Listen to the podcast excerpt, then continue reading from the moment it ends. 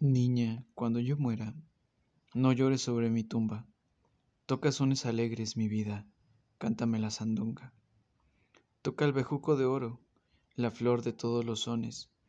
Canta la martiniana, mi vida, que alegra los corazones. No me llores, no, no me llores, no, porque si lloras yo peno. En cambio, si tú cantas mi vida, yo siempre vivo, yo nunca muero. Si quieres que, te olvide, que no te olvide, si quieres que te recuerde, toca sones alegres, mi vida, música que no muere. No me llores, no, no me llores, no, porque si lloras yo peno. En cambio, si tú me cantas mi vida, yo siempre vivo, yo nunca muero.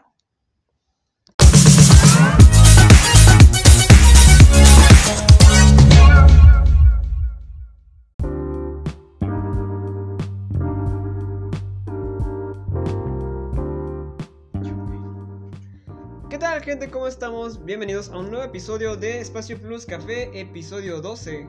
Bienvenidos todos sean. Sí, nos dimos unas pequeñas vacaciones de dos semanas nada más, así que venimos de vuelta porque vamos a hablar sobre eh, el tema más bonito de nuestra cultura mexicana, que es el Día de los Muertos. Sí. Bienvenidos todos a su programa especial Día de Muertos. Esperemos que ya estén tomando su cafecito, fumando un cigarrillo, estén poniendo su ofrenda en este momento. Porque pues vivir las tradiciones siempre es bueno, eh, mantener a este arraigado sentimiento que tenemos todos los mexicanos. Sí, no, mantenerla viva, ¿no? Esa, Claro, esa es, muy importante. Y, so- y sobre todo lo más, lo más interesante es que los gobiernos actualmente pues están jugando por mantener las tradiciones. Sí, sí, sí viste que pues muchos lugares este, pusieron sus, sus ofrendas masivas, güey. Sí, A- acá el otro día vi que estaba, que habían puesto una ofrenda en la Secretaría de Turismo. Puta, sí, hermosísima. siempre la ponen en la Secretaría de Turismo. Pero y que- hacen una... Quedó hermosísima bonita, sobre los escalones, güey. Así, no mames, eh, quedó hermosa. eh, me encantó esa. Na- nada, más, nada más la vi de reojo, pero dije, güey, tengo que venir a verla. o sea, sí, ya. De hecho, sí, está muy padre. Sí, así es. Y bueno, vamos con el trasfondo primero, antes que nada. ¿Qué es el Día de los Muertos? El día en el que se conmemora a nuestros difuntos y, bueno, los santos difuntos, ¿no? Claro. En este caso, pues tenemos este arraigados a nuestras raíces este tema de este desde los tiempos prehispánicos, ¿no? Claro. Si bien sabemos que pues las ofrendas prehispánicas son en, en el piso con forma de rueda y ahí pues este, tiene, tiene sus características, ¿no? No es como la que actualmente tradicionalmente se, bueno, contemporáneamente se, se pone, ¿no? No, de hecho era... Incluso las fechas eran diferentes. Los antiguos prehispánicos tenían como que... No lo celebraban durante el fin del mes de octubre, principios de noviembre, Era sino una- que tenía todo un mes. Era un mes entero, y era mediados del mes de julio. Ajá. Eh, esto porque pues era la época de, de siembra. Entonces agradecían a los ancestros para que pudieran tener una buena, una buen- Una buena cosecha. una buena cosa, una buena siembra. ¿no? Que todo pegara y que todo fuera así. Vaya, que, que todo este procedimiento. arque- Ay, pendejo, se me fue la palabra. No, que, to- que todo este procedimiento agro- agropecuario este, tenga. Pues que vaya bien, ¿no? Que vaya, vaya correcto. Bueno, ah, ya después a la llegada de los españoles, bueno, regresando en, la época prehispánica, pues se celebraba esta parte del camino de las almas que fueron al Mictlán. En el centro de la festividad estaba Mitlantecutli, hacían igual sacrificios humanos y pues muchas, muchas situaciones de esas, ¿no? Eh, preparaban dulces, muchos que aún ahora se, se mantienen. ¿Cómo, era, cómo era eso de los sacrificios? ¿Eran tributos tributos voluntarios o había, o había quien se ganaba ese... No creo que era... Bueno, a veces siento que era... De hecho sí, era, Era- era como, era, como este- algo... mm, Era honor, ¿no? Era muy honorario el hecho de poder ser parte del sacrificio y pertenecer. Así como, eh, así como de llegar al templo y decir, mamá, voy a... Mamá, voy, voy a ser sacrificado. Hijo, qué gran logro. Dios mío. Bueno, Dios es mío. Alabado sea mi Tlantecutli que se encuentra en el cielo. Era algo así, era muy parecido. Eh, en realidad, sí era muy honorable porque se, era el honor, ¿no? sacrificaba en, estos, en esas fechas a personas que pertenecían a la, realeza. Ah, ok. No como eh, a lo largo del año que se sacrificaban a los que perdían de las guerras floridas, sino que era más un, asunto de muchísima más este, honradez, más solemne el acto, porque pues era la manera en la que podía tener un acceso a los recuerdos de sus, de sus ancestros y pues Mitlantecutli aquí entre nosotros no era tan buen pedo. Mm. E, él hay un soneto de, de, alguien, de algún escritor mexicano, no recuerdo, por aquí lo tengo, pero ahorita lo busco, que decía que Mitlantecutli nació por la necesidad de tener una luz al final del túnel, ¿no? Del túnel, de poder cubrir la oscuridad y poder recuperar y tener esa añoranza de que al final del túnel, aunque sea el mundo de los muertos, pues era un, un momento en el que no tendrías que sufrir miedo. Que él cuidaba de sus almas porque fue su momento de creación en el Aztlán, que es la, la, tierra de los dioses, y que él lo hacía para conservar el equilibrio de la vida y la muerte, de lo, de lo blanco y de lo negro. Entonces ese era el camino que iniciaba con los dioses en el amanecer y terminaban en el atardecer en el Mitlán. Claro que pues no era el único regente de, las almas fallecidas, había cuatro, cuatro lugares a donde se podía ir tu alma dependiendo de la manera en la que falleciste.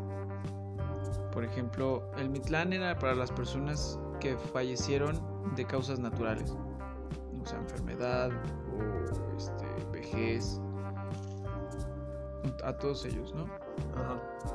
También estaba eh, uno que reinaba Tlaloc, que era para los que fallecieron de ahogados o en algún desastre natural, o los bebés que fallecieron sin poder los que no consumir alimentos. Los que no pudieron nacer bien, ¿no?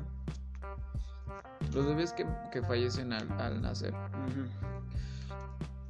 También estaba uno que estaba regido por este Tonatiuh el dios sol. Era para las personas que fallecieron de una manera más, este, en algún acto de violencia. Ah, ok. Había uno que... básicamente el lugar que tenía más luz, ¿no? por la manera en la que fallecieron. Este, Tezcatlipoca también tenía un, un reino que era este para los guerreros caídos en batalla, las mujeres que fallecían al, al dar a luz. Oh, y por último estaba Mitlantecutli. Bueno, esos eran los, los que regían esos mundos, inframundos. Que de hecho hay un acercamiento a eso. hay un anime que se llama Onyx y, tiene muy buena construcción en, su mm, cronología, en su manera de percibir esa parte. Y bueno, ya llegados los españoles, se modifican las fechas para poderlo ser más cercano a la fiesta de San Miguel Arcángel. San Miguel Arcángel es el protector y el guía de todos los ángeles y arcángeles del cielo. Eh, y se vuelve patrón de los, de los jornaleros y de las personas que se dedican a, los procesos agropecuarios. Ah, Entonces llega esta fusión de este, neoculturación en la cual se ya no se le pide permiso a los dioses, sino se le pide permiso a San Miguel Arcángel de que puedan salir las ánimas del purgatorio, del cielo, de donde sea que estén, puedan regresar a sus ofrendas para convivir con los vivos y a su vez esta era la manera en la que ellos agradecían ya no el sembradío, sino la cosecha. Entrada también este, la época otoñal, que es el cambio y es el momento en donde empiezan a, sembrar lo que es este maíz, lo que es calabaza y ese tipo de cosas. Entonces, en esa concepción se modifica, pero sin perder el, arraigo cultural que ya tenía porque era una fiesta que no podías quitarle a, los, a las personas, ya que pues de hecho en todas las culturas se celebra un poco esta situación, hay, hay recuerdos celtas, desde los griegos se conmemoraban a los muertos en ciertas fechas y siempre con la misma intensidad de querer volver a ver a las personas que habían fallecido, ¿no? Entonces, pues es algo que como que conlleva mucho a la cultura y a la concepción antropológica del ser humano. El hecho de saber que hay algo más allá y que mientras a uno lo recuerden, hay una oportunidad al año de poder regresar. Es, es como memorial y a la vez vivir. No, es, es una concepción bastante introspectiva de la vida y la muerte que siempre ha existido desde tiempos ancestrales. Desde que el hombre entiende su concepción de sí mismo, sabe que se va a morir. Sí. Pero al tratar de darle una construcción, una explicación a lo que va después, pues nace este tipo de cosas. ¿no? Los babilónicos también lo tenían, por ejemplo, los egipcios tenían esta concepción de que si fallecías y fuiste buena persona y pones en una balanza, eh, Anubis ponía en una balanza tu corazón y la pluma de... No creo que era, una de, era de un águila, ¿no? Ajá, de, güey, de que tiene una pluma de águila. Y pesaba lo mismo, pues entrabas a vivir eh, con Osiris toda la vida en el Templo Sol. No, y, igualmente ellos tenían sus festividades para poder conmemorar a sus muertos. Claro que no es como la de nosotros, ¿no? No, creo, bueno, no. Porque ya contrapeso, los, los pueblos mesoamericanos, no quiero solamente englobar a México porque sé que también en parte de Centroamérica se celebra. Y sur, ¿no? También. Un poquito. e incluso igual hasta en Machu Picchu, en Perú, también se celebra una especie de Día de Muertos, pero de una manera muy distinta. Ellos creo que lo hacen a mediados de, del mes de agosto o algo así. Pero, pues que en realidad la concepción de los pueblos mesoamericanos siempre ha existido este contrapeso de la vida y la muerte. ¿No? Y el creer que hay alguien que los cuida y los protege después de muertos siempre ha existido para los pueblos porque es la manera en la que recalcamos agradecen los aprendizajes recibidos de sus ancestros que se ven reflejados en todas las actividades diarias que tenían en su momento. De esta forma era una manera de mantener viva la existencia, el recuerdo, ¿no? El recuerdo o lo que fue en vida la persona que falleció ya pasado la conquista, se toman muchos como argumentos literarios para conformar lo que es la concepción de lo que ahora son los altares para los muertos, este, la tradición oral de lo que debe y no debe llevar, o el mismo hecho de poder coexistir entre vivos y muertos que tiene cierta cantidad de leyes y de obligaciones que debes cumplir para que se pueda cumplir completamente el ritual. ¿No? Eh, así yéndonos un poquito más a trasfondo de, de las ofrendas, pues tiene una estructura escalonada, ¿no? Por lo general tienen nueve, nueve pisos.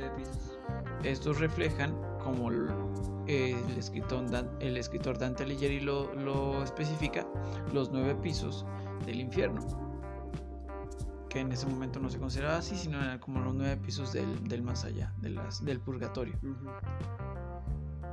Entonces por eso tiene nueve pisos, hasta arriba, eh, bueno, en concepción a contrapeso. Pues Dante Alighieri lo dibuja hacia abajo y las ofrendas son hacia arriba. En el piso más alto refleja el cielo y es ahí donde se pone el, retrato, del, del, fallecido junto con dos velas blancas. Estas dos velas blancas pues simbolizan la luz que les estamos ofreciendo para poder encontrar el camino para acá y que siempre tengan luz en el más allá. Más abajo hay un piso en donde se pone fruta, otro más donde se pone pan y comida, otro más donde se pone agua, sal, este, alguna bebida, otro más abajo que se llena de flores y hasta el piso se pone un camino de cempasúchil, una cruz de cempasúchil, una de tierra y una de sal y velas alrededor. Siempre muy iluminado, papel picado, que es algo muy importante, más que nada por el reflejo que tiene tanto en la cultura de las personas que lo hacen como en los colores que determinan lo que es este acto tradicional. Es necesario, pues, como en realidad no es como los japoneses que tienen esta, este, esta tradición que es más sobria, más oscura, más alejada a los colores vividos, a contrapeso del mexicano, pues nosotros lo tomamos como una fiesta. Eh, ofrecemos comida, lo que al difunto le gustaba. El papel picado siempre refleja fiesta, o sea, es como el adorno principal de cualquier fiesta mexicana. Sí, ¿no? Y, o sea, no solamente en estas fechas, ¿no? Igual ves papel picado para el Día de la Independencia, para Navidad, para pues para los ah, para, carnaval también, ¿no? Sí, también. Para el, inclusive las este, las fechas de las fiestas patronales, ¿no? ¿no? Porque siempre ves que pues hay hay templos en los que están repletos de papel picado de la cúpula hasta hasta piso, ¿no? Sí. Y, y lleva esa importancia por porque significa festividad, ¿no? Significa tiempos de reflexión, pero también significan tiempos en los que hay que celebrar este dicho, dicho dichas fechas, ¿no? Claro, y al final de cuentas pues es porque estamos felices de volver a encontrarnos con las personas que amamos y que ya no están con nosotros, pero que aún así se mantienen vivas en nuestro reflejo día a día. Sí, ¿no? Y, como lo decimos en el episodio 1, ¿no? ¿Qué chingados estás llorando? Ponte feliz, canta, baila quien quieras, Sí, y es, y es un reflejo muy bonito de que, vamos, del... Dice un dicho común, el muerto al pozo y el vivo al gozo, ¿no? Y nosotros pues obviamente estamos felices, estamos llenos de vida y este momento es como para rememorar ese tipo de cosas que, que los difuntos hacían, ¿no?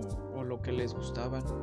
También hay un, hay un detalle que olvidaba casi por, por completo pasar, pero hay un, un una sábila, una savia, perdón, cristalizada, parecida al ámbar, que se llama copal. Esta se inserta en un quemador puede ser un, un, pequeño este quemador de barro negro o puede ser un saumerio o un brasero, un, brasero también.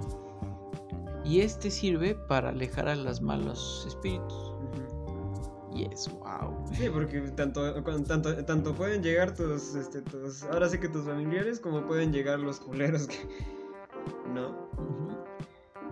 Y digo, eh, actualmente ya no se hace, pero muchas veces hay lugares en México que las ofrendas no se hacen en casa, sino se hacen directamente en los panteones y se adornan las, las lápidas y los ataúdes de los muertos y fallecidos. Y ahí mismo se come y ahí se convive. Ahí se come, se cena, se y, convive. Y se mantiene uno despierto toda la noche hasta el amanecer. Por el ejemplo, por ejemplo, es Janitzio. Michoacán. Michoacán, exactamente. Que tienen muy arraigada esa parte. Y a contraparte también, por ejemplo, del Halloween, que sí tiene sus bases en una tradición céltica, pues ellos se disfrazan para asustar, ¿no? Para... Eh, tiene esta parte de las brujas y de estas concepciones ya más agringadas de asesinos y, el chiste es causar miedo. lo, principal de ese, ahora sí que ese céltico, pues es este del lado de los europeos, ¿no? Brujas, vampiros y todo ese. Que sí, al final de cuentas, pues son las tradiciones inglesas que llegaron a, a Estados Unidos, y fue como que se arraigó. Pero es muy diferente a lo que se vive en México. Digo, mucha gente me ha contado, por ejemplo, que en Veracruz sí se hacen las ofrendas, pero no se sale a pedir calaverita. Pero lo que hacen el día 2 es que intercambian cosas de las ofrendas entre oh, familias. De una manera así como que yo te doy pan y tú me das pan y es como esta parte que hace la comunidad más cercana. Al igual que, por ejemplo, aquí en Tlaxcala, que pues se hace el recorrido de las ofrendas del centro y de los restaurantes aledaños. Hay casas que abren sus puertas para que puedas ver sus ofrendas porque son ofrendas muy coloridas, porque le echan demasiadas ganas. Y, y, es por eso, ¿no? Para poder hacer sentir a la comunidad más cercana, más, más allegada. Sí, no, porque bueno, al final de cuentas, pues está, está este, este, este sentimiento de familia, ¿no? Como, en Coco. Como en Coco, exacto. sí, así es. Vaya cosas. Pues. Pues qué padres son estas, estas fechas, ¿no? O sea. Yo por lo general, ahora sí que platicamos tantito de nuestra infancia, ¿no? o sea, mamá, me acuerdo que, como tú contabas, ¿no? Este, le echaba muchas ganas a, su ofrenda para, para abuelita, ¿no? Pero me acuerdo que igual este, salimos a pedir calavera en la chingada. Nada salimos como dos años, güey. no, como tres seguidos, ¿no? tres, cuatro veces seguidas. Sí, porque al final de cuentas creo que tiene mucho que ver cómo lo manifiestan las personas en su ámbito familiar, ¿no? Hay gente que no cree. Hay gente, por ejemplo, los cristianos creen que es una blasfemia. Mm. Que es respetable, ¿no? Sí, no. Así que pues es cuestión de tolerar, ¿no? Pero al final de cuentas, no sé, es esta concepción de que siempre como mexicanos, ahora sí voy a hacer énfasis en, el concepto de mexicanos, pues uno de los valores más importantes es la familia, siempre. O sea, no importa qué tan al norte vayas o qué tan al sur estés, la familia es lo más importante para un mexicano. ¿No? Y el hecho de, de sentir este acercamiento otra vez a través de las memorias o de las pláticas es para mí es como la referencia de, un funeral, pero a la inversa. Porque ya no vas a llorarle. No, bueno, hay gente que sí llora por el recuerdo, pero ya no son. Ya no está este sentimiento de culpa en las personas de decir, ah, es que pude haber hecho más cosas por él, o pude haber. Eh, este, este sentimiento de culpa desaparece. Ya es más, poder recordar lo que pasó en vida, las cosas buenas, este, sus gustos, las anécdotas que cuentas a todo mundo, pero que sabes que en ese momento es más importante porque estás ahí. Este momento en el que puedes conversar sin necesidad de, de llegar a la iglesia o de tener que, hacer un, examen de conciencia exactamente religioso. Es más personal, es más familiar, es, es vivir la muerte viviéndola. ¿no? Es, es existir. Y, es esta parte muy padre, ¿no? De, reflejo de que uno nunca se muere, siempre y cuando lo recuerden.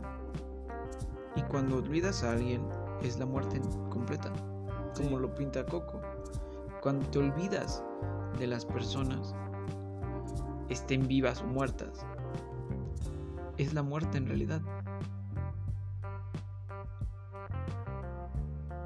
Papá tenía un dicho muy, muy, muy grande que siempre me, me quedó muy marcado.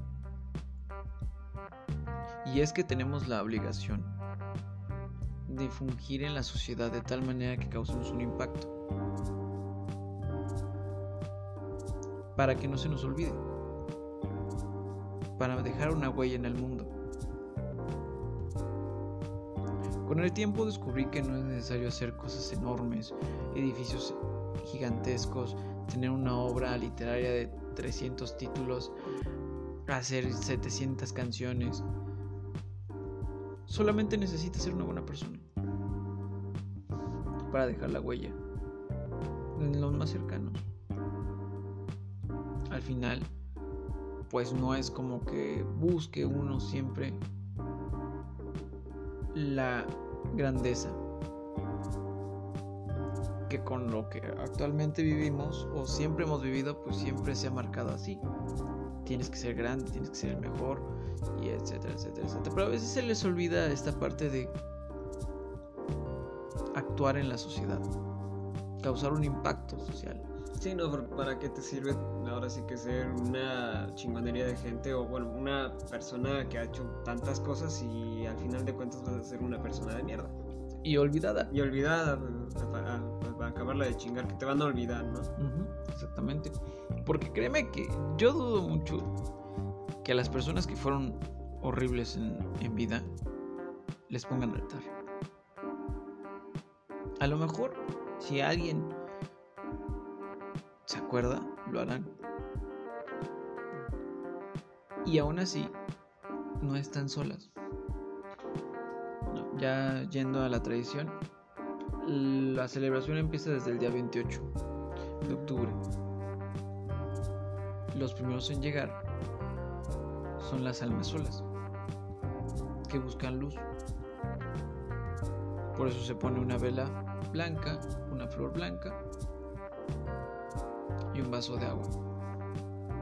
Porque aunque tú no los conozcas, siguen ahí. Eh. Siguen siendo personas. Y uno espera con este tipo de actitudes. Sí, no, al final de cuentas es una es una actitud bastante humana, ¿no?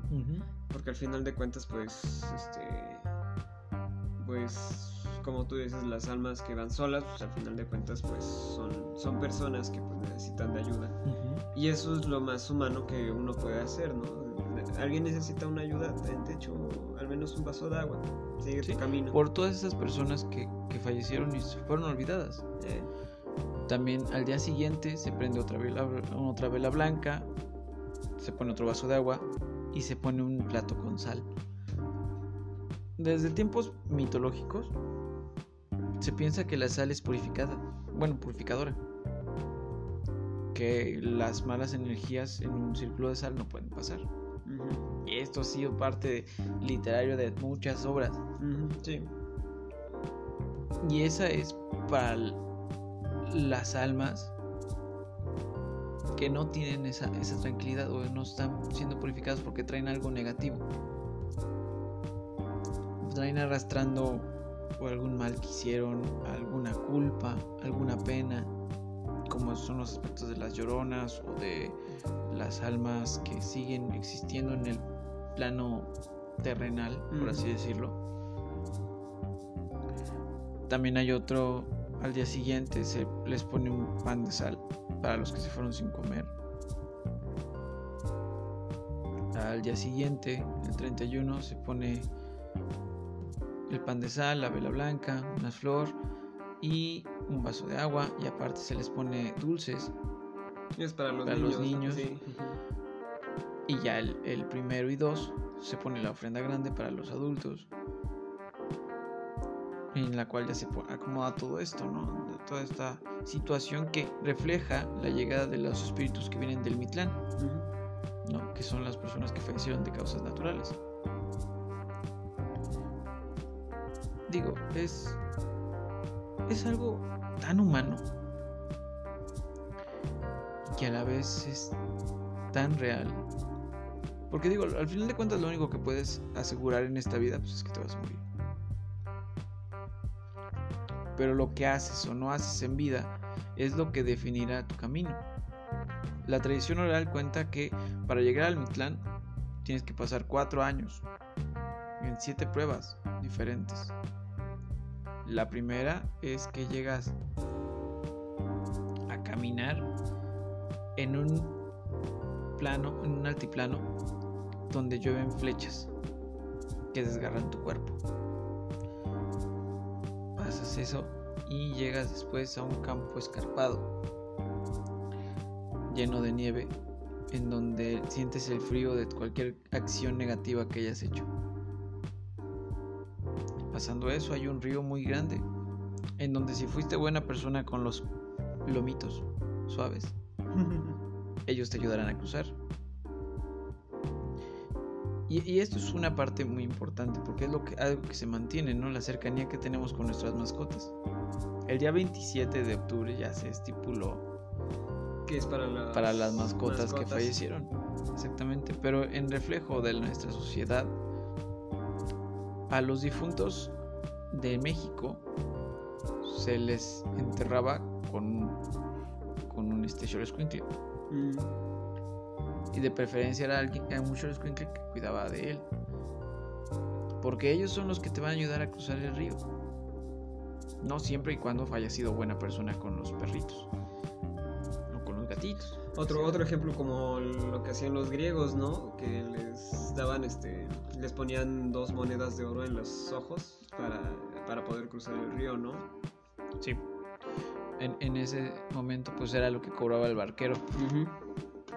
Para poder cruzar el, el, río llegar, y llegar al tártaro. Me gusta esa palabra. Tártaro. y ya de ahí te encontrabas con un perro enorme de tres cabezas que era el que protegía la entrada al inframundo. Manchitas. Manchas. Cerberus.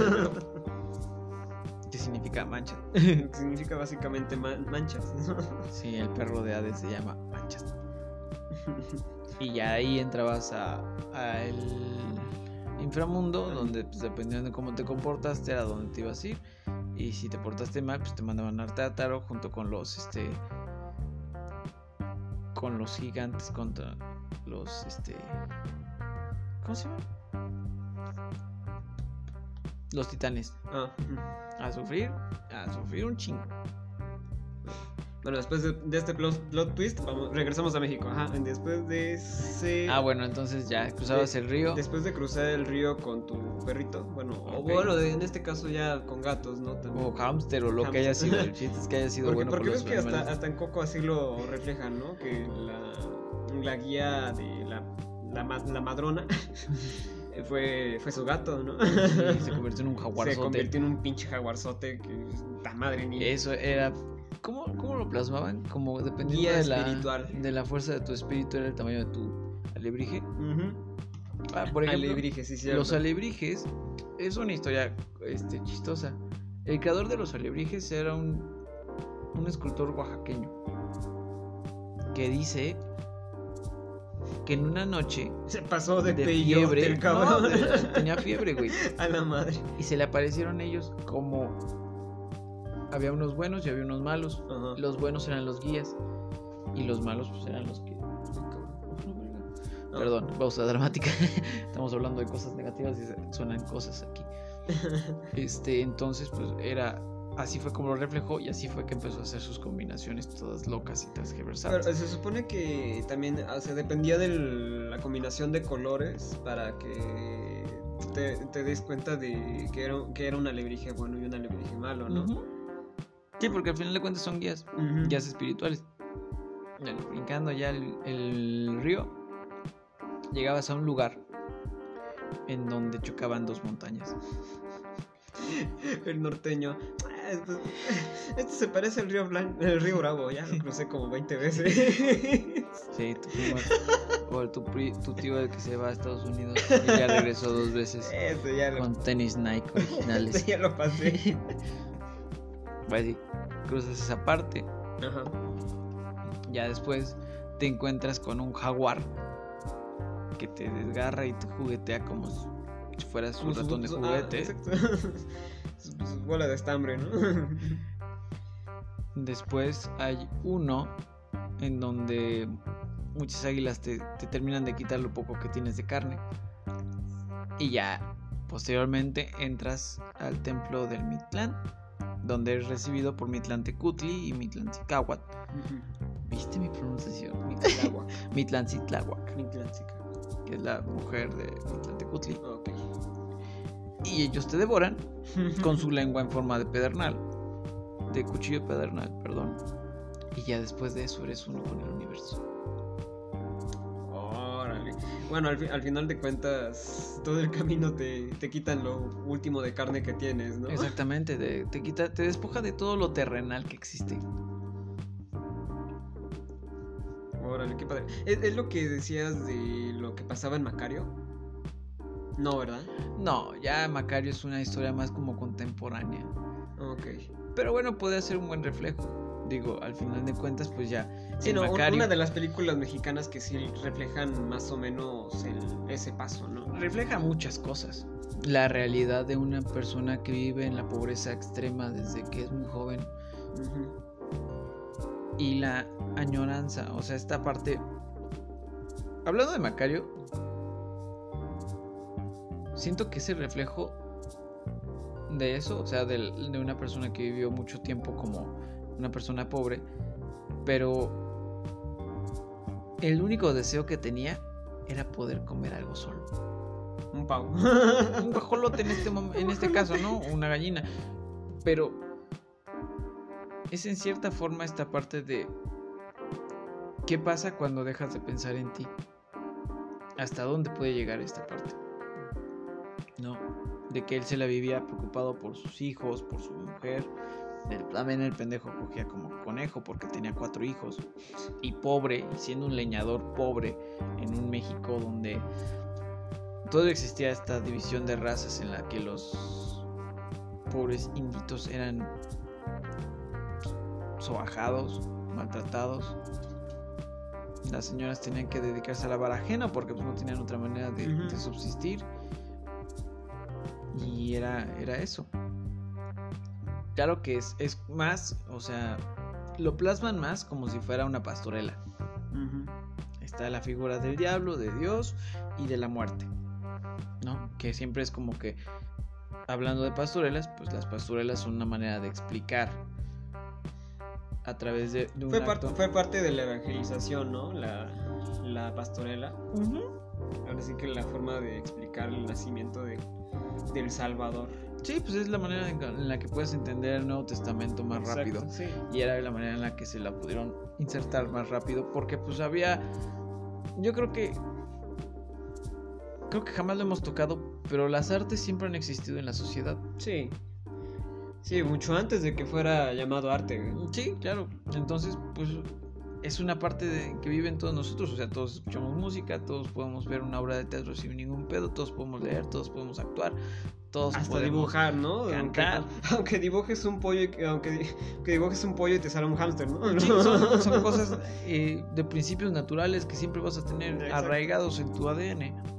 Entonces, pues, fue una movida muy, muy inteligente de los evangelistas del siglo XV es decir, ¿cómo les vamos a insertar o cómo les vamos a enseñar si no hablamos el mismo dialecto? Sí, básicamente, pues es, que tenían, tenían que, ahora sí que ponerlos a aprender de forma visual y kinestésica.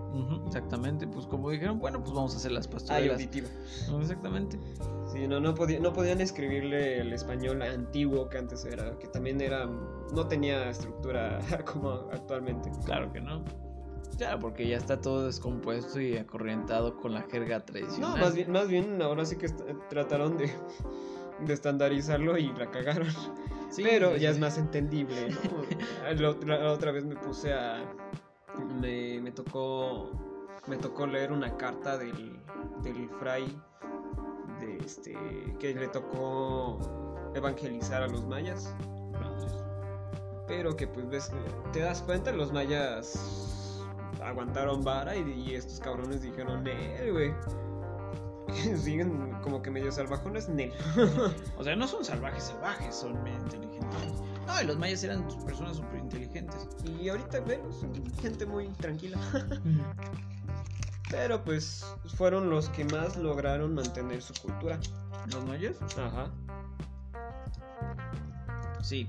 ¿Ves, sus, bodas? Son altamente todavía con contrastes tradicionales prehispánicos y es, es la zona más, pues ahora sí que más, más mexicana que podemos decirlo, ¿no? Más prehispánica. Más prehispánica.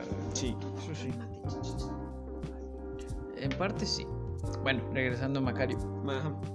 ya pintan esta parte como si fuera una, una pastorela. En donde te digo, existen este el Dios, existe la muerte, este, el diablo y la muerte. Pues Macario no era ningún tonto, se ve, le veía la cara, pero no. Y era esta parte de que pues la única persona con la que compartió su pollito fue con la muerte. Porque pues él mismo lo dice. dice yo sé que ya cuando te le aparece a la gente, es que ya valió ver.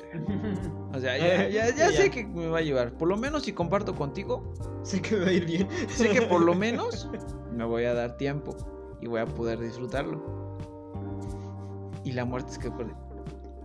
¡Ah, ah perro! y por eso fue como que le dio este don. Nomás por eso me caíste bien, Macario. Sí, nomás por eso me caíste chido, Macario, porque estás centrado en tu pedo. O sea, tú tu propósito era tal, lo lograste con cualquier medio. Dice, porque le dijiste que no a Diosito, le dijiste que no al diablo, ya me dijiste cámara, pero nomás para que me des unos un ratito libre. eh, sí, a lo mejor también tenía hambre y dijo, ah, bueno, va. sí, y fue, y fue este acto lo que le permitió tener este don, que al final de cuentas, pues por la misma avaricia de las personas, le generó la muerte. Eh. Pero sí le dio tiempo, ¿no? Y le dio la, oportunidad de, de vivir su fantasía, de vivir su, sueño hecho realidad. Aunque al final pues vemos que no fue nada más que, que el mismo alucine de Macario que se iba a morir. Y, y, vemos entonces esta hermosa fotografía en la que está una cueva y se ven miles de, de, velas. encendidas. Y pues la muerte le confiesa que son las almas de las personas. Y pues él decide quién se quede y quién se va, como la garra. Ándale. Con la garra de Toy Story, exactamente. Pero en su concepción, pues es una manera muy clara de entender lo que es el inframundo. ¿No? Y a qué se dedica la muerte. Y por qué Macario tuvo la oportunidad y el chance es una obra bastante muy padre, bastante bien estructurada para pertenecer a cierto este momento de la vida de, México, ¿no? Claro que tenía estupendos escritores y el, el primer actor, este, ¿cómo se llama? El difunto, porque ya está afinado, ¿no? Sí, ya. No me acuerdo. Pero es muy buen actor verlo de joven actuando es, wow. O sea, se puede percibir las, las cosas. Y pues siempre tuvo cara como de malote. no, como que de perdido. ¿Te imaginas? Si hubieran, si hubieran puesto Pedro Infante hubiera valido. Sí, la pinche esta película. La película. y ya la remasterizaron hasta con colores. Belleza de pinche película. Chulada. Chulada de película. Y pues también Digo, en estas épocas es más cuando se empiezan a hablar de las leyendas urbanas no tan urbanas de los pueblos. Por ejemplo, vamos a hablar de, una de las más tradicionales, que es la Llorona. Que en estos tiempos es como que... ¡Ay, la Llorona! y, todo el tiempo es un ya personaje de la voz populi del pueblo. Sí, es este es de la cultura pop, ¿no? Ya, mexicana. Exactamente. La clásica, no te vayas por ahí, se te parece la llorona. No, y todos estos monstruos mitológicos que tiene el mexicano, ¿no? Las eh. los nahuales. este, el coco, el coco, el, chupacabras, las momias, las momias que se agarraron un cerrón contra el santo. Exacto, todos esos seres mitológicos con el que se agarró de putazos del santo, Y no, yo siento que es, es algo muy lindo pertenecer a una cultura que está tan arraigada a la muerte y que le tiene tanto respeto y a la vez se burla tanto de ella, como lo hizo Macario. Exacto. No, porque todos respetamos a la muerte. Y cada vez que se habla de la muerte, una señora de 90 y más se persina. para que no llamarla. Se, se, persina y después te mete un santo madrazo. Pero aún así, te quedas con el aprendizaje de que al final de cuentas, pues sigues burlando la muerte porque regresas a seguir tragando. Y eso es parte también de lo que es importante la gastronomía mexicana. Exacto. ¿No? Porque hay, un meme muy famoso en el que ponen las, a las banderas del mundo con muchas caritas. y un cabrón le dice, ¿y por qué ustedes regresan de la muerte? ¿Por qué celebran el día de muertos? Dice, cabrón, ¿cómo no vamos a regresar? tenemos tanta comida tan chingona y todo esto después de muertos seguimos comiendo. No mames. y, exacto. Y es algo muy padre, ¿no? O sea, porque al final de cuentas, pues es parte importante la gastronomía mexicana, que en, este ámbito mestizo y prehispánico, que se sigue repitiendo el día a día. Eh, el reflejo de ello es las hojaldras de, muerto. Ajá. Digo, con todos los extranjeros que he podido yo tener la oportunidad de platicar, les parece algo muy curioso. E incluso extranjeros y gente que vive aquí que no entiende en realidad la concepción del pan de muerte. El por qué tiene esa forma, ¿no? Pues la bolita eh, significa el cuerpo, el pan, el alimento. Y tiene unos huesitos adornándolos. Dos, por lo general son cuatro, en, en forma de cruz y una en el centro. Simbolizan los huesos porque antes se hacía una especie de pan donde molían los huesos de, las personas. Mucho calcio, ¿no? Demasiado calcio. Entonces, digo, en, ese aspecto, en ese momento, pues se hacía una tortilla y se ponían los huesos de, los que perdían, o sea, en el pozolito de gente muerta, los mexicas, ¿no? Entonces fue la manera de representar a través de los panaderos que llegaron de, España, de entender que no era necesario matar a la gente, sino que con esto podía simbolizar la existencia de un muerto en, la ofrenda. Ándale. Pero por ejemplo, es un pan que no te lo comes todos los días. Wow, ahorita sí ya, porque ya.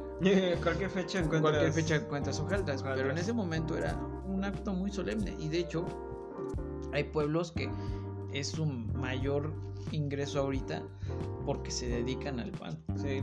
¿No? Y se dedican a hacerlo tradicionalmente. Ajá, en horno de, ladrillo. En horno de ladrillo. O en el que hacían con, con este, ¿cómo se llama? Adobe. Con adobe también. Y es algo que no vas a encontrar en ninguna otra parte. También hay unos que tienen forma de niño para los niños. incluso se hacen tortillas específicamente para Día de Muertos. Igual con la forma de, una cruz en medio. Ahora esa de la tortilla no me la sabía. sí. Maestría de las señoras que se avientan ese tipo de cosas. Porque no es fácil. no, no creo. Otra cosa que se hace específicamente en esta época pues son las calaveritas de azúcar que antes era la calavera de azúcar y le ponías el nombre del difunto en la frente, simbolizando que ahí estaba su, cuerpo materializado. Y era para, para, que ellos supieran que ahí le ahí Te toca, ahí te toca. Al igual que, por ejemplo, la flor de cempasúchil, que es una especie endémica de México. Al igual que la jamaica, al igual que la flor de calabaza. Son endémicas y están protegidas. O la ayahuasca, por ejemplo, también protegida este hay una hay una especie de cactus que también está protegida y bueno Pero por ejemplo, ese dulce, hay una hay unos gallitos que también se hacen. De masa, los de masa, ¿no? Ajá, los de masita. Las pezuñas que simbolizan el pan de sal. Este los dulces, que no me refiero a los dulces típicos, sino por ejemplo, el dulce de camote, el dulce de calabaza. Hay uno que se hace con el de chilacayote. También el de tejocote, ¿no? También más como más adelante para fechas de decembrinas, pero sí, igual se, ya, ya empieza higos cristalizados. Esos no me gustan. el dulce de calabaza en tacha. en tacha significa, ¿sabes por qué se llama en tacha? Ah, Porque lo nixtamalizan con cal. Ah, ok. Entonces, al echarle cal es como si te estuvieran metiendo la tacha. ya. Por la piedra. Por la piedra, por el cal. Por la cal. Entonces, es una concepción muy padre. Porque son dulces que no ves en todo el año.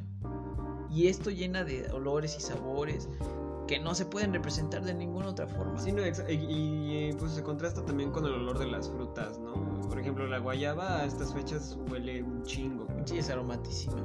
aromatizante, las naranjas, las mandarinas, todo, todo eso se combina y da un olor muy característico de esta fecha. Sí, de hecho es lo que más amo de, esta temporada, o sea, caminar por las calles, alumbradas solamente por velas algunas. Exacto. ¿no? Y los date una vuelta en cualquier ciudad del centro del país o del, o del Bajío o del o de el sur, que son los que tienen más arraigada esta parte. Y hueles. O sea, y sin nadie alrededor, puedes caminar tranquilamente y sientes la brisa que te envuelve con los aromas, que no te da miedo, o sea, es este, este aspecto de que no te causa un temor estar ahí, sino que te causa cierta calidez que te recuerda al hogar. Digo, porque también se combina con aromas de café tostado, de café de olla, de las velas, el incienso, el copal. También el también incluye el pan, güey. el, aroma del pan, las guayabas. Lleva canela y todo sí, sí, sí, sí. O sea, huele todo tan rico. Ah, y hasta se, hasta se combina con el olor del mezcal o del, tequila. Sí, o sea, es, tan delicioso. O sea, es, como de esas mezclas que. Vaya, te, embriaga sin siquiera al menos tomar algo, ¿no? No, es, es embriagante, es un aroma tan penetrante, tan tan profundo. Hay, hay, hay aromas penetrantes que dices, ah, guácala. Pero estos son de los aromas penetrantes que dices, guácala, qué rico, ¿no? sí, es. Es. Es sentirte en el hogar, es sentirte regresar a tus raíces, es sentir incluso el, sonido de los tambores, del. del. ¿Cómo se llama? Teponashcle. Del teponashcle sonando en alguna esquina de, la, de las iglesias las campanas doblar. el, primero en la noche doblan, o sea, el hecho de no doblan las campanas, y esto mamá me lo explicó. Cuando dicen que doblan las campanas, es que tocan muy lentamente.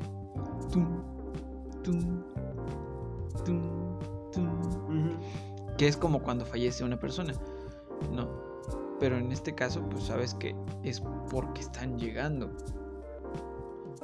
Y digo ya, ya en anécdotas más personales, en alguna ocasión, no sé si era el cansancio del trabajo, no sé si yo ya llegaba demasiado tarde a mi casa, pero bien que recuerdo, un primero de, noviembre, yo iba regresando a, la casa.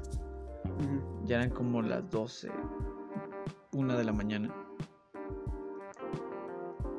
Eh, no, iba a llover, pero estaba tronando el cielo.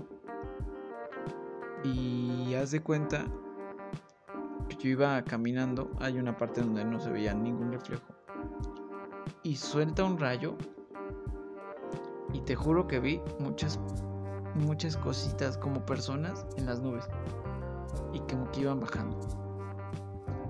te lo juro. y es más, me muerdo una chichi. Si, si no es cierto. Si no es cierto. Que, que en ese momento vi ese reflejo. No sé si estaba yo muy metido en, en el asunto o envuelto en todo este estas sensaciones. Pero te juro que los vi bajar. Y es algo que me ha hecho a mí seguir creyendo en esto. No, seguir sintiendo que vale la pena guardar este tipo de tradiciones. Sí, pues sí. El, mantener viva la tradición oral de lo poco, mucho que sé. Es algo muy padre. Tanto que me encanta visitar los museos y, tratar de entender esta concepción que siempre ha existido.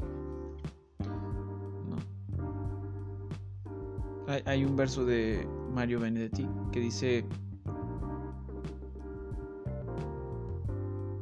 que dice no hay que sufrir la muerte porque siempre que hay muerte es síntoma de que existió vida.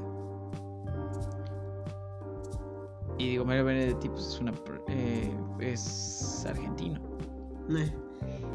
Entonces cuando ya tienes esa concepción tan arraigada, incluso en el sur del, del mundo,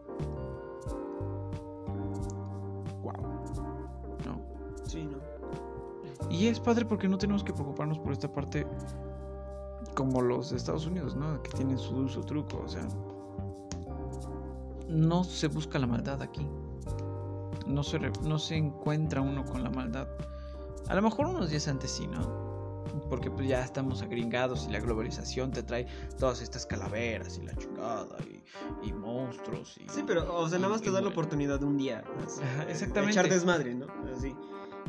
Pero sigues estando arraigado y gracias a Dios lo seguimos teniendo presente eh, como lo que es. Exacto, lo que nos toca a nosotros como mexicanos. Sí, porque un día te puedes disfrazar de doctora puta y el día siguiente eres una Catrina. Vaya que sí. sí, y, por ejemplo, yo nunca he escuchado. Miau, y al siguiente una gatita sucia y al día siguiente era la llorona.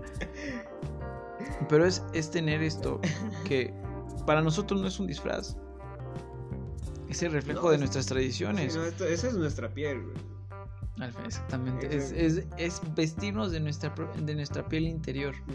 ¿No? El hecho de vestirnos de Catrino, de Catrina y de pintarnos los huesos en, en nuestro rostro. Pues es eso. Es, es abrirnos como somos realmente. Es, es desnudarnos a como al final vamos a estar. Para poder coexistir con los que ya visten así. Exacto. Y, es algo tan mágico, tan profundo, que no encuentras en ningún otro lado. No, para nada, ¿eh? Y, es padre, ¿no? Al final de cuentas entender que si haces las cosas bien, si eres una buena persona, si eres cálido, si eres tierno, si eres buena, buen samaritano, si eres agradable, o, si sigue siendo un hijo de la chingada, pero hace las cosas como Dios manda, como correctamente se debe hacer. Si fuiste una persona buena, pues te van a recordar. ¿Quién más puede pedir algo más allá? ¿Quién más puede pedir el hecho de que puedas regresar y aún vas a encontrar a alguien que te está recordando? Que en el susodicho de que puedas regresar, ¿no? que nadie sabe qué, va, qué hay más allá. Exacto. Y, es algo que, que es muy bonito. Vamos a poner una pausa. Títulos.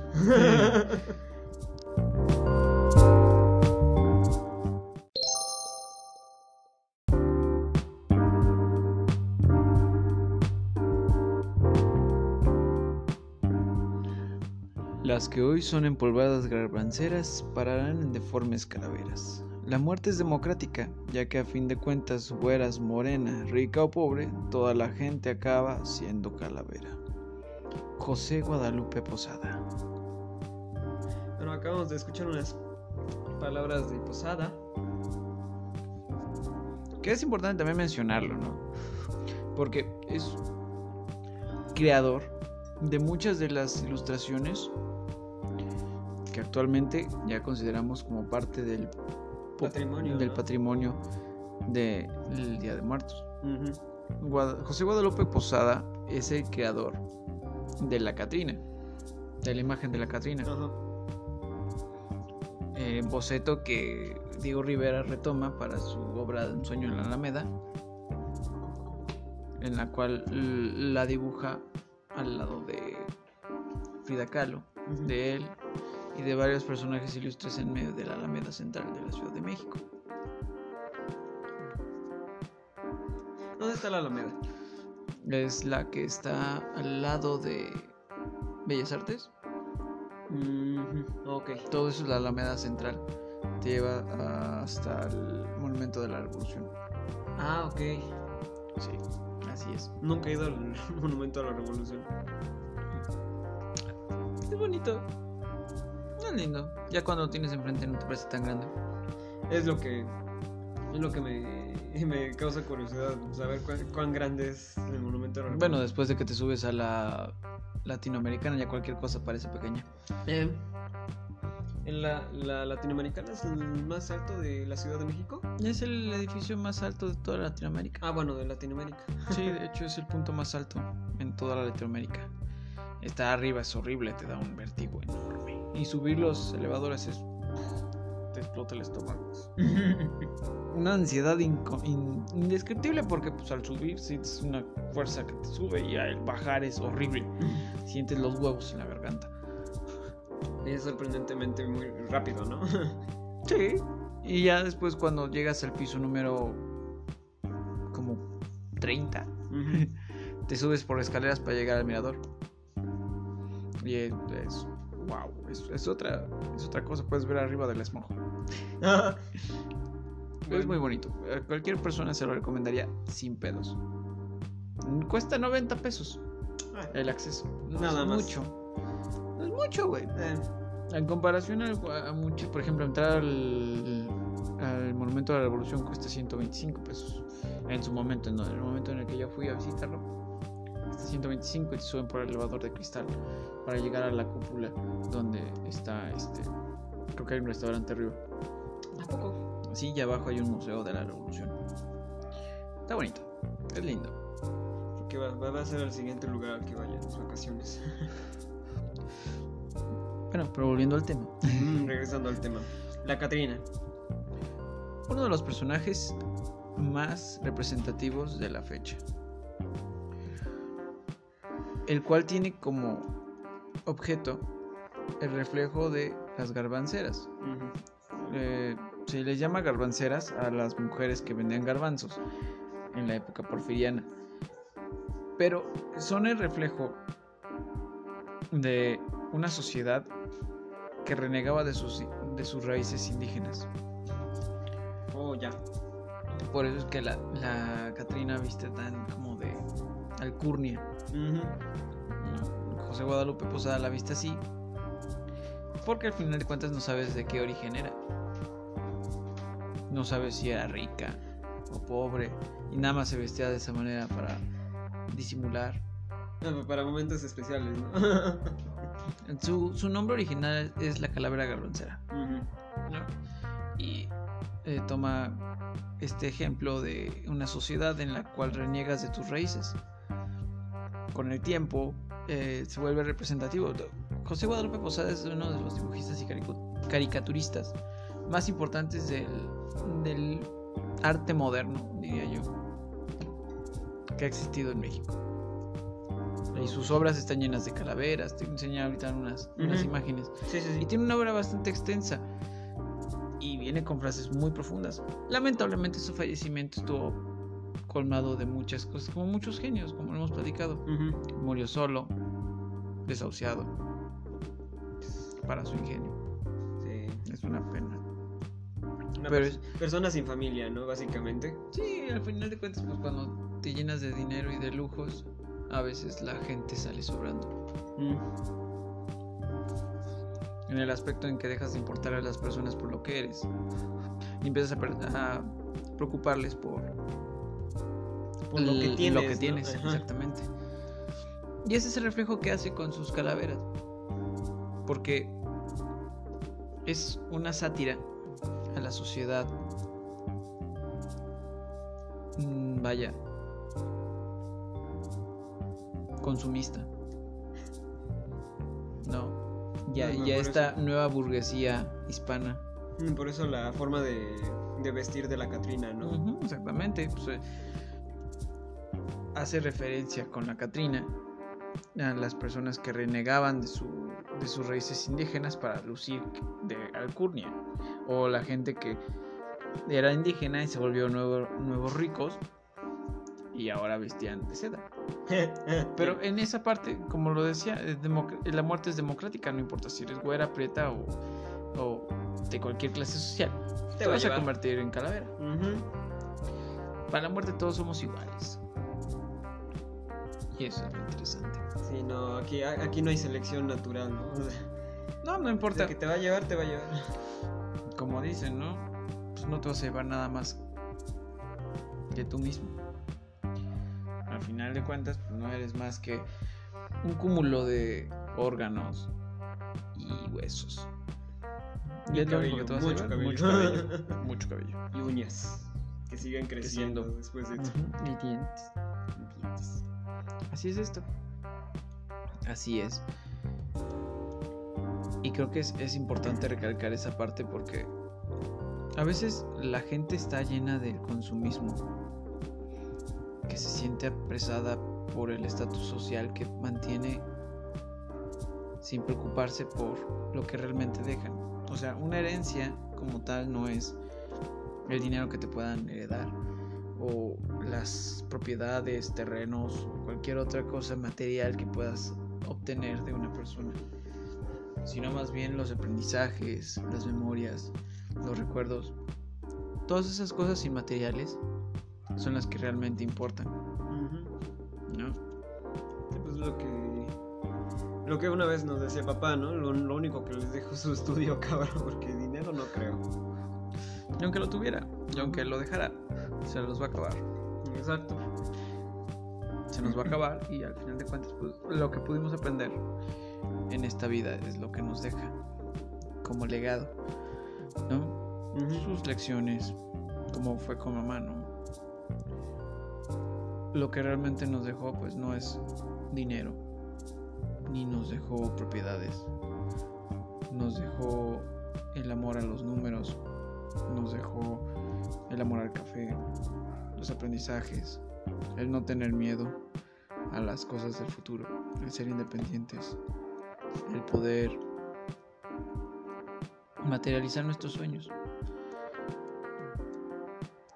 Creo que la gente que sabe lo que es perder a una persona tan cercana se da cuenta de eso. Pero los que no son los que viven abnegados en esa realidad deconstruida de que son necesarios los bienes materiales para poder sobrellevar una vida de lujos, cuando en realidad pues un verdadero lujo es despertar cada mañana y poder seguir haciendo lo que amas y lo que disfrutas, sea cual sea tu profesión, sea cual sea lo que te gusta hacer. Puede ser que puedas tener el dinero del mundo, pero nunca has visitado una playa, nunca has conocido otra tierra que no sea la tuya. Y es el momento en que cuando mueres ya no vas a tener oportunidad de hacerlo. Recuerdo de mamá una vez que me sentó a un lado ya cuando su enfermedad estaba avanzada.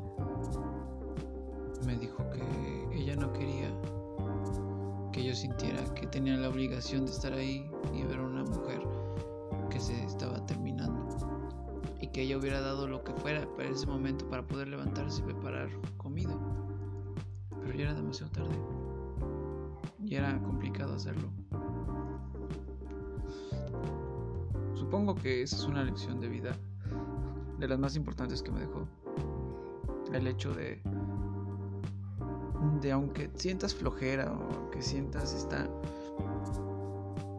desidia de dejar las cosas para después, entender que Hoy estamos y mañana quién sabe. El hecho de decir cómo te gustaría que te recuerden.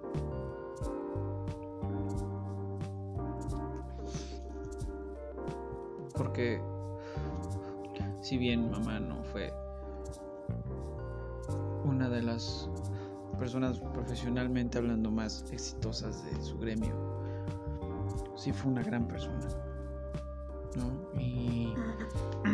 Y hoy aunque ustedes no la vean y nosotros tampoco sabemos que está aquí y nos escucha al igual que ustedes y nos pone atención y yo siento que está muy orgullosa porque es lo que nos dejó. No, es, es la manera en la que la recordamos.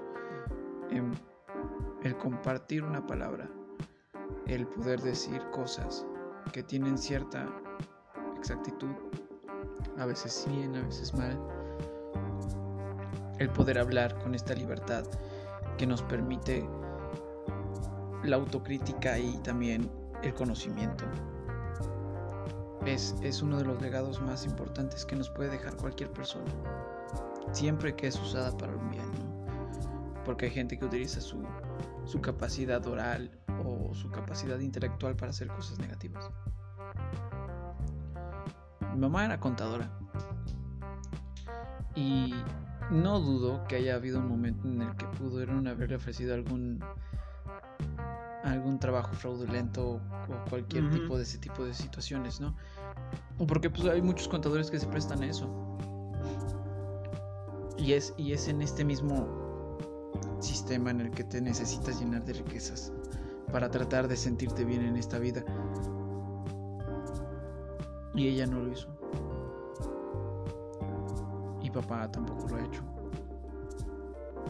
siempre todo por la recta, por la derecha y jamás escondiéndose, porque una persona que vive escondiéndose, aunque tenga el dinero del mundo, no es feliz, no vive plenamente, no vive tranquilo y tampoco va a morir tranquilo.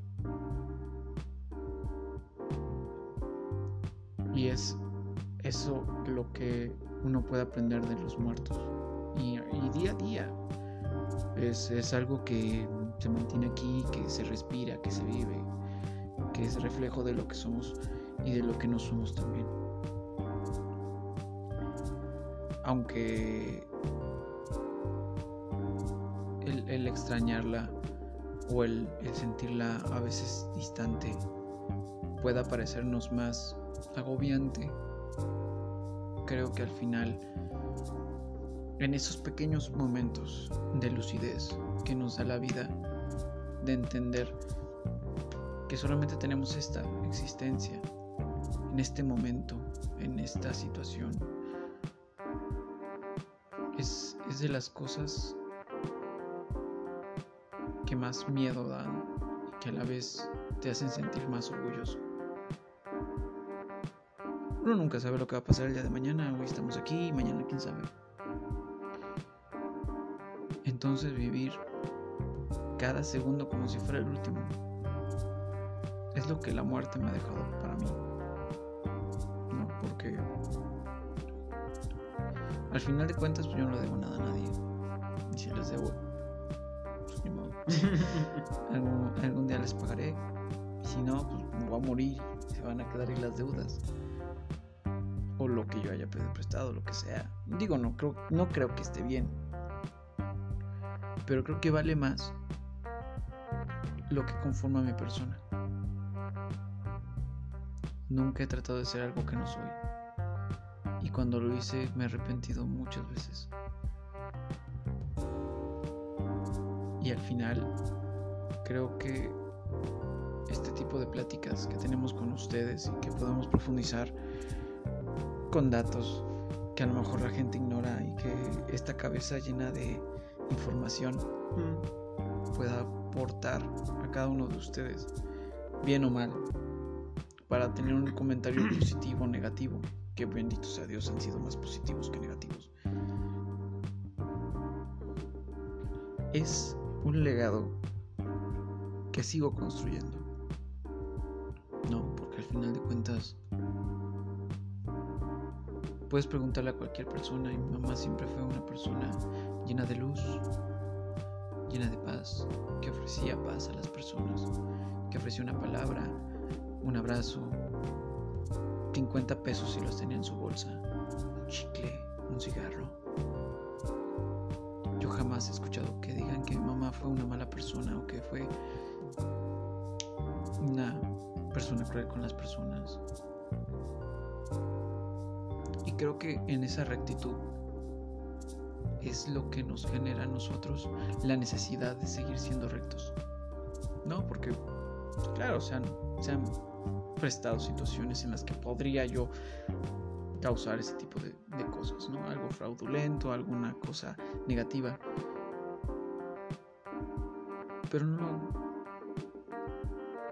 Porque al final de cuentas, ella me está esperando. Y, he tenido situaciones con la muerte muy cercanas, ¿no? O sea, y, y, el hecho de que no me permita estar ahí y que no me haya dejado irme todavía, porque es ella la que me avienta de regreso para acá, es lo que le da sentido y, misión a mi vida. La vez que me atropellaron, las veces que me han asaltado, las veces que me he enfermado, con, fiebre de 40 ya llegándole a, eh, taquicardias cañonas, o sea, el COVID,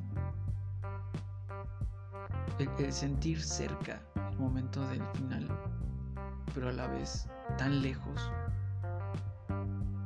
me hace sentir que todavía tengo algo que hacer aquí. No tengo ni idea de lo que me hace falta vivir, no tengo ni idea de lo que tengo que hacer, pero por alguna situación sigo aquí. Al igual que yo creo que muchas personas han estado cerca de así, de irse y los regresan. Y los retachan.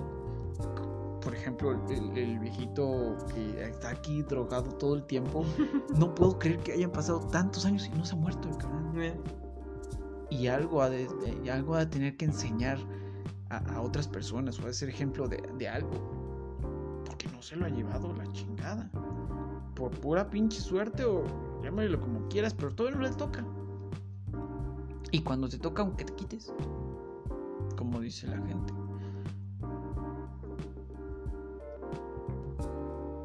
Y es las cosas que me hacen reflexionar estas fechas de que no tengo por qué esperarme a que me muera para que me lloren o a, estar al borde de la muerte para decir un te amo, un te quiero. En algún momento una señora me dijo, el cielo y el infierno no existen en realidad. Eso se vive aquí en la tierra. Depende de ti tus acciones, de tus decisiones, de todo lo que vayas formando para, para hacer tu vida. Y es cierto, cualquier cosa que elijas aquí, aquí la pagas. No vas por la vida diciendo, ah, vale madre, voy a morir de todas maneras. Y aunque así lo hagas, las repercusiones llegan aquí. Sí, no, antes de que mueras tienes que pagar, y, y regresamos a eso, ¿no? Cuando tomas decisiones correctas y adecuadas, y sea como sea tu genio y como quieras, la gente te recuerda, te recuerda bien. Y digo, la muerte es triste, es muy triste, es un dolor profundo y, te desquebraja el alma, pero al final pues, es lo único que tenemos seguro.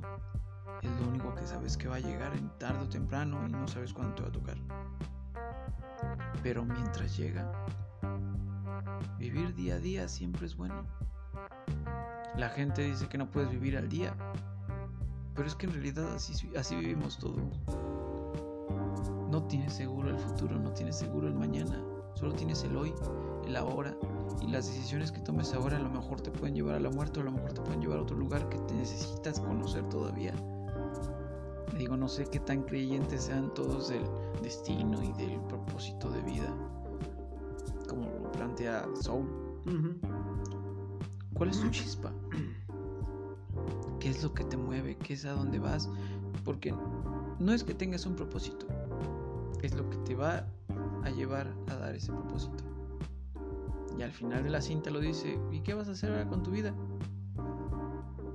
No lo sé la voy a vivir bien, al máximo. Y, es algo que se queda.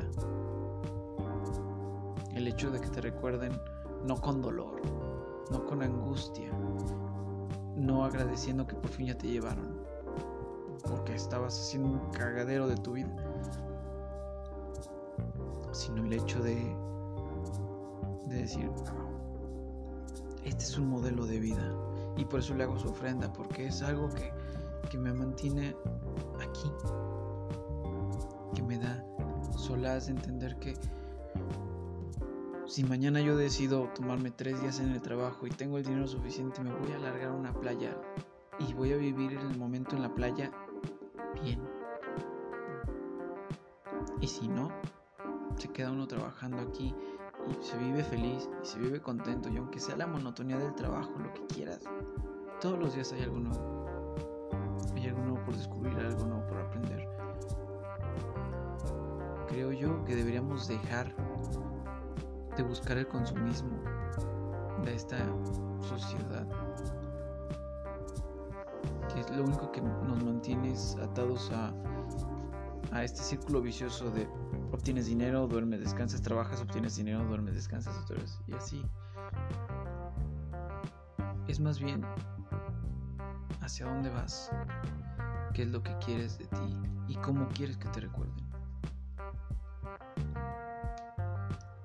he, visto muchas familias que cuando hacen las, las ofrendas dicen, ay, me hubiera gustado decirle tal, ay, me hubiera gustado haber hecho esto con esta persona. Y, y, al parecer que sufren más la muerte ellos que las personas que se murieron. Porque la persona que se murió vivió la vida como ellos quisieron como ellos pudieron vivirla, ya como tomaron sus decisiones, ya como pudieron seguir siendo ellos mismos. Eso es padre.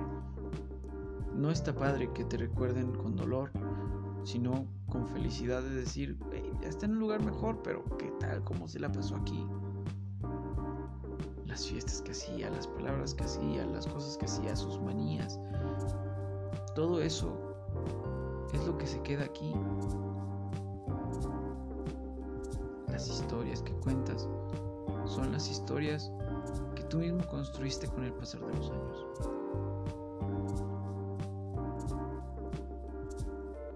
Vida y la muerte. Todos los días lo vivimos. Todos los días nace alguien y muere alguien. Todos los días amanece y anochece. Eso es lo que trata de manifestar este tipo de celebraciones entender que para morir nacimos.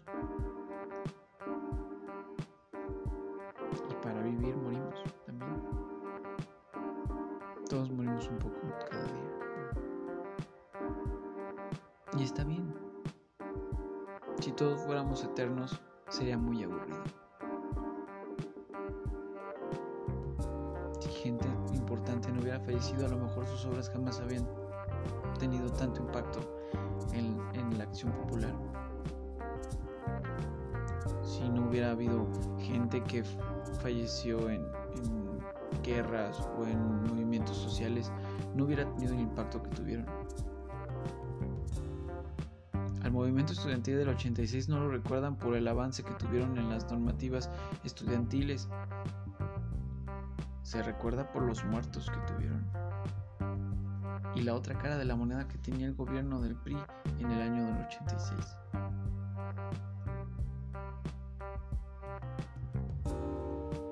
Las, los muertos de la mina que se derrumbó en el 2010 de Chile.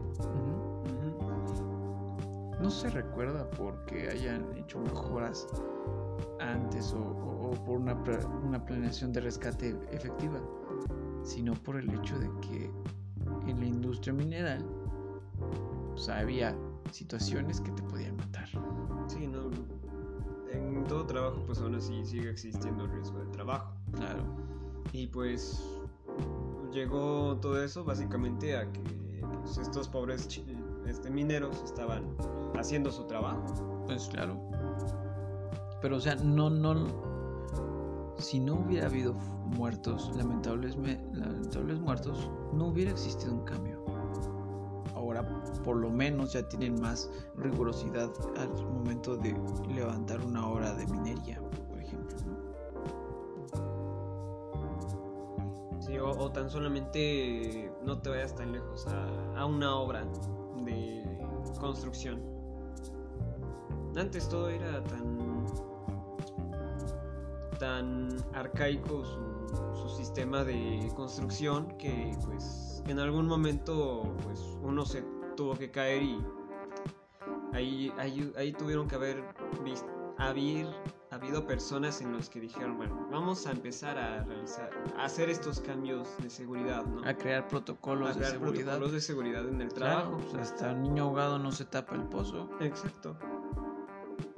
E incluso, no, no me voy también tan lejos, igual hasta en el trabajo este, del supermercado. Han habido muchas historias de códigos blancos, así se les llama. Código blanco cuando se lesiona este trabajador o cliente. Es a lo que pues les ha llevado a decir, no, es que tienes que copar botas, es que tienes que llevar este faja, porque luego hay lesiones este, de, de disco o hay que llevar casco cuando subes escaleras, o sea, todo, esto, todo este todo esto que se ha vuelto protocolo, ¿no? Inclusive hasta para las que hacen tortillas tienen su su protocolo de tienen seguridad. su protocolo de seguridad, tienen sus sus, este, sus pues ahora sí que la, la, máquina de tortillas no, tiene, no tiene el, este, el lugar donde se mete la masa al aire libre, ¿no? Tiene, tiene su, su cierre. Claro. No, pues al final de cuentas, a lo que voy es, cuando mueres por una causa, cualquiera que sea, también dejas un aprendizaje.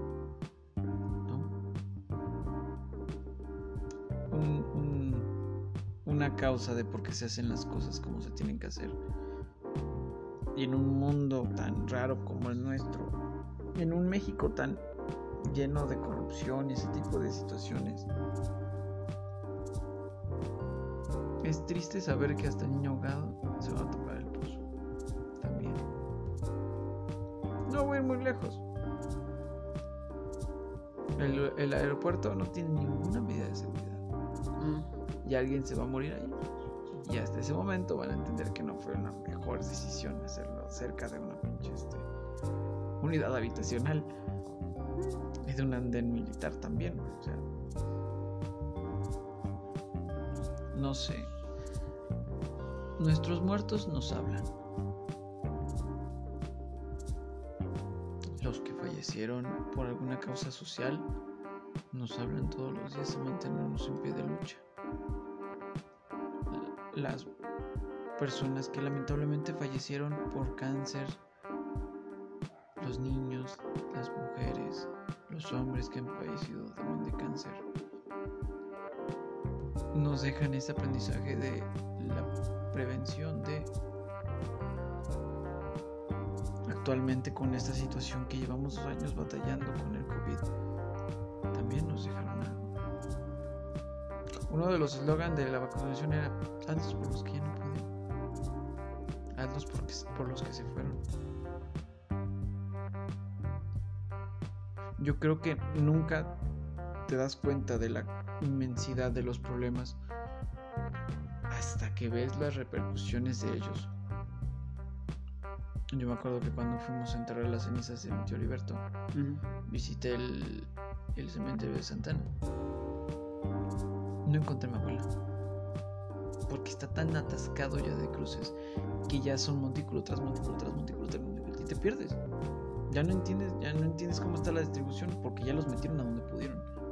Y la cantidad de muertos nuevos que hubieron estos dos años es inmensa. Algo nos ha de dejar. Las familias que, que ahora lloran la pérdida de un ser humano, de un ser querido, de un ser cercano, un padre, una madre, es tanta que deberíamos dejar de pensar arcaicamente como que la vacuna tenía un chip 3G o que nos quieran dominar mundialmente. Cuando en realidad buscaron nada más un bien. El salir de esta situación Y es un círculo vicioso. No solamente deja de haber muertos, sino también nos podemos dar la, la oportunidad de seguir manteniendo estas tradiciones vivas y de poder participar en ellas. Ya no es en línea, ya no es necesario que estemos tan separados. Y siento que era necesario. En este tiempo de reflexión, te pones a pensar lo que estabas haciendo dos años antes y la cantidad de cosas que has hecho de dos años para acá. No, el hecho de decir tantas personas que yo he visto que se han tatuado nuevamente o se han tatuado desde entonces con el hecho de decir, ay no, pues, si mañana me muero, pues mejor lo hago ahorita que puedo.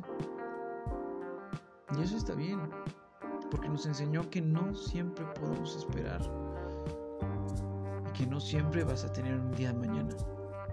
Hoy estás aquí, mañana en forma de COVID y pasado mañana entubado y pasado, pasado mañana muerto. Así son estas cosas. Y en acto solemne dedico este programa a todas esas personas que se tuvieron que ir para enseñarnos algo. Les agradecemos mucho. Mucho a todas esas personas que se tuvieron que ir porque alguien no hizo bien su trabajo. O para enseñarnos lo que es la prevención. O para demostrarnos que no siempre hay un día de mañana es hoy. Lo único seguro que tenemos mañana es morir. Vivamos el hoy. Festejemos el hoy como lo festejan nuestros muertos ahora que regresan. Vivir sin preocupaciones de qué voy a hacer mañana, solamente ser una parte del universo, perteneciente a todo y poder regresar y volver a ver sus rostros y ver que hiciste las cosas bien. Preferiría tener esa paz, esa tranquilidad antes de que yo me muera. De decir, estoy haciendo las cosas bien y hoy me siento feliz y orgulloso de mí mismo porque hoy hice las cosas bien. Porque no importa la cantidad de errores que cometí hoy, hoy me levanté, hoy decidí salir de la cama, hoy hice la Hoy abracé a mis seres queridos, hoy le dije a mi mamá que te amo, hoy le dije a mi papá que te amo, hoy le dije a mis hermanos que son lo mejor del mundo, aunque me hagan emputar. ¿No? Los muertos nos hablan.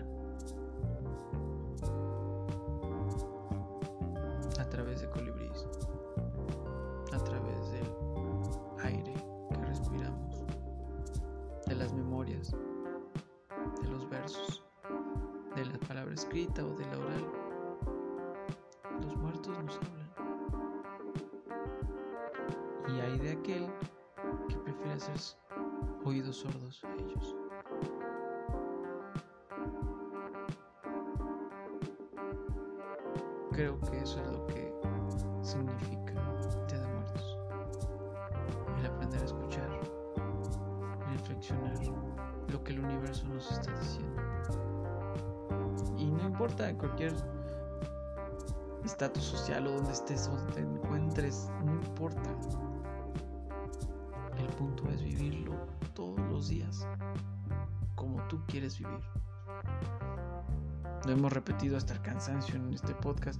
Hagan la diferencia, hagan lo que quieren. Si tienes una idea, hazla. No te esperes a morir para que te arrepientas de ello. El momento es hoy aunque nunca leas y hoy decidiste tomar un libro y leer tres hojas, eso es mejor que no hacer nada. Aunque poquito, aunque, aunque la gente espere más y tú estás haciendo lo que puedes, lo mínimamente posible, es hacer algo. Háganlo. Y como mexicano les digo, ser mexicano es ser chingón la vida, lo único seguro en esta vida es que te vas a morir.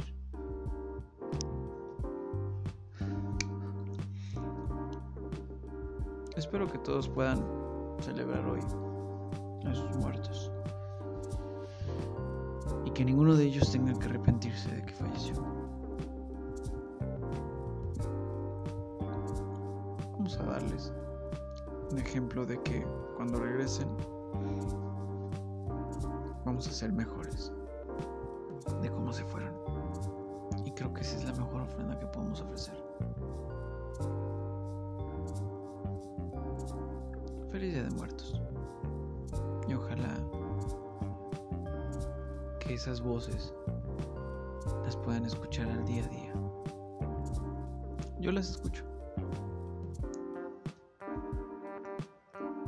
chiste, pero no lo es. O parece cosa mía. Pero está todos los días presente. En cada paso, en cada momento feliz que soy, en cada derrota. Y es un motivo para seguir adelante.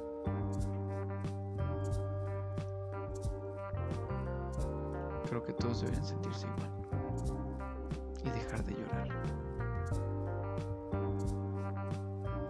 necesitamos actuar y dejar de lamentarnos.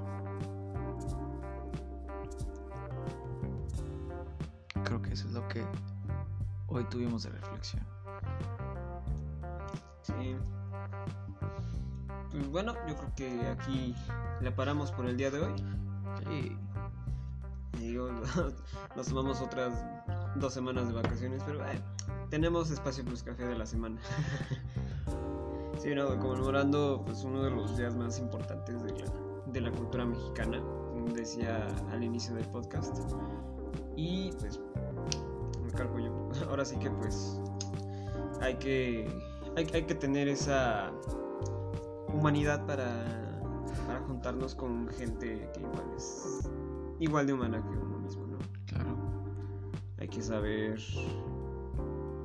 elegir a nuestras amistades a veces, porque amigos hay muchos y yo yo me quedé, yo me quedé muy recalcado esta esta frase que dice que los amigos los mejores son la familia que no pudiste tener. Y, y pues últimamente lo he comprobado. De estos últimas, ¿cuántas semanas? ¿Setenta y tantas? No, ochenta y tantas. De lo que ha pasado del COVID. Que los verdaderos amigos ahí están. E inclusive pues, ahí lo podemos notar en los números de nuestro, de nuestro podcast, ¿no? Que son los que nos han apoyado, han compartido y pues obviamente a los que he podido contactar y platicar un rato con ellos en Club Espacio y también la entrevista de Espacio Plus Café con, con, Ángel. Pues son un contrapeso a, lo, malo que tiene la vida, ¿no? Que es a veces, pues, vivir solo. Hay ocasiones para todo. Para vivir sol, para vivir en tu propia soledad y para estar con la gente que más quieres. Tanto sea con tu familia, familia y tanto como sea con la familia que tú creaste. Entonces, pues, eh, yo por todo el, este, todo mi camino que llevo en esta vida, eh, he tenido amigos, pero hay unos a los que, pues, puedo decirles hermanos, ¿no? Y es lo que, pues, a la mayoría yo les digo, ¿tienes algún problema? Márcame. Son a- eso se lo he dicho a la gente que, que en verdad vale para mí, ¿no? Claro. Y pues eh, nada más que agradecer que pues porque ahí estén, ¿no? Sí, sí, al final de cuentas, pues este espacio que creamos va más allá de lo que podamos nosotros llegar a comprender. Siempre he dicho que cuando las cosas se hacen con corazón llegan a tocar a otras personas. Y, y muchas gracias a la gente que han podido compartir, a las que tocamos un poquito con nuestras reflexiones o con las palabras que decimos. A veces no tenemos un tema como el de hoy, pero siempre es importante agradecer a la vida, al hoy y a las personas que nos apoyan que aquí estamos que si no fuera por esas pocas, muchas reproducciones que tenemos, pues no seguiremos haciéndolo, ¿no? Si desde el primer momento no hemos tenido el, apoyo que hemos tenido como hasta ahora, pues créanos que lo hubiéramos dejado de hacer, pero nos hace muy feliz. Y, y estamos haciéndolo para ustedes y para nosotros mismos. Sí, no, es, es terapia, la parte, ¿no? aquí soltamos. Aquí soltamos todo lo que traemos guardado en las mentes y es, ha sido parte de desalojo, ¿no? Te, siente bien hablar a veces. Y lo platicábamos cuando estábamos recién este, empezando el podcast, ¿no? Que, mi hermano me decía, pues, esto, esto te sirve a ti bien para, pues, por lo menos para aprender a hablar, ¿no? Que... poquito, pero pues ya ya sacó una que otra palabra, ¿no? Aquí en, Espacio Plus Café y tanto con Club Espacio, simples chascarrillos que sacamos ahí. Pero al final de cuentas es un espacio que le brindamos a las voces que tienen que, que, este, manifestarse y tanto a nuestra, nuestra pequeña neurosis que a veces llegamos a tener en, en nuestras cabecitas. ¿No? Sí y pues pues es terapia no y y vuelvo a decirlo gracias por acompañarnos ¿no? es, es, muy reconfortante que en muchas ocasiones me han dicho que pues está bien va, va con buen tema va, va por buen camino. Y pues eh, yo creo que, que me, me llena mucho me, hace, sentir. Me, hace sentir que estoy haciendo una cosa bien. Aparte de la que. Aparte de que, pues. Estoy tratando de componer, de hacer música. Pues este es otro. Otro, otro, otro cachito de lo que me gusta hacer, ¿no? Claro. Qué bueno que te sientes así. Mamá estaría muy orgullosa de ti. Sí. Y pues yo creo que los dejamos por el momento. Ya este, en la siguiente semana tendremos otro episodio. Y muchas gracias por seguirnos acompañando, por seguir haciendo café juntos. Y hasta donde estén. A todas esas voces que se fueron sin poder hablar. Y a las que nos están escuchando aún en este espacio que pues, al final son vibraciones. Yo siento que alguien del otro lado nos está esperando, nos está escuchando. Y va con mucho amor y cariño cada uno de los programas para ellos. Así que gracias a ellos también por escucharnos. Y esperemos que donde quiera que estén, estén muy felices de escucharnos hablar así. Sigamos haciendo café juntos aquí, en el más allá y en el más acá. Y en cualquiera de las 11 dimensiones que tiene el universo. Pues bueno, comienza noviembre, chicos. Este. A lo mejor este. Para el 22, que es el día del músico. Preparamos algo para este. para Facebook. Ok. Para nuestros 108 seguidores. Y siga creciendo también esa comunidad de Espacio Plus Café vía Facebook y también en Instagram, ya tenemos este tenemos este Instagram de Espacio Plus Café espacio guion, bajo café oficial OF creo que era. Déjenme lo checo bien para darles bien la. Bien, la, este, la, la info. No, este no es. Mm, espacio guion bajo café IG. Así. Así, para que nos sigan ahí también y pasamos algunas que otras fotiukis de lo que vamos a ir haciendo este mes. Igual, mes del músico. Igual cuando, si se pueden tomar una imagen y etiquetarnos en su historia, sería muy chido y nosotros las iremos compartiendo. Mientras nos escuchan o cualquier cosa que quieran compartir con nosotros está muy padre. Y pues para el día del músico ya habíamos lanzado la convocatoria hace un capítulo. Les dijimos que nos pasen DM ya sea inbox o DM si tocan algún instrumento, donde quiera que estén.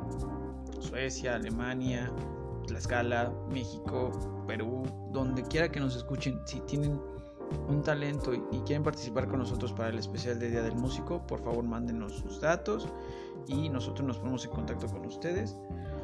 Y pues muchas gracias por todo. Estos 12 capítulos han sido... Vaya, qué buenos. Y bueno, nos seguimos escuchando en la siguiente transmisión de Espacio Plus Café. Sale chicos, muchas gracias. Esto es Espacio Plus Café y sigamos haciendo café, juntos.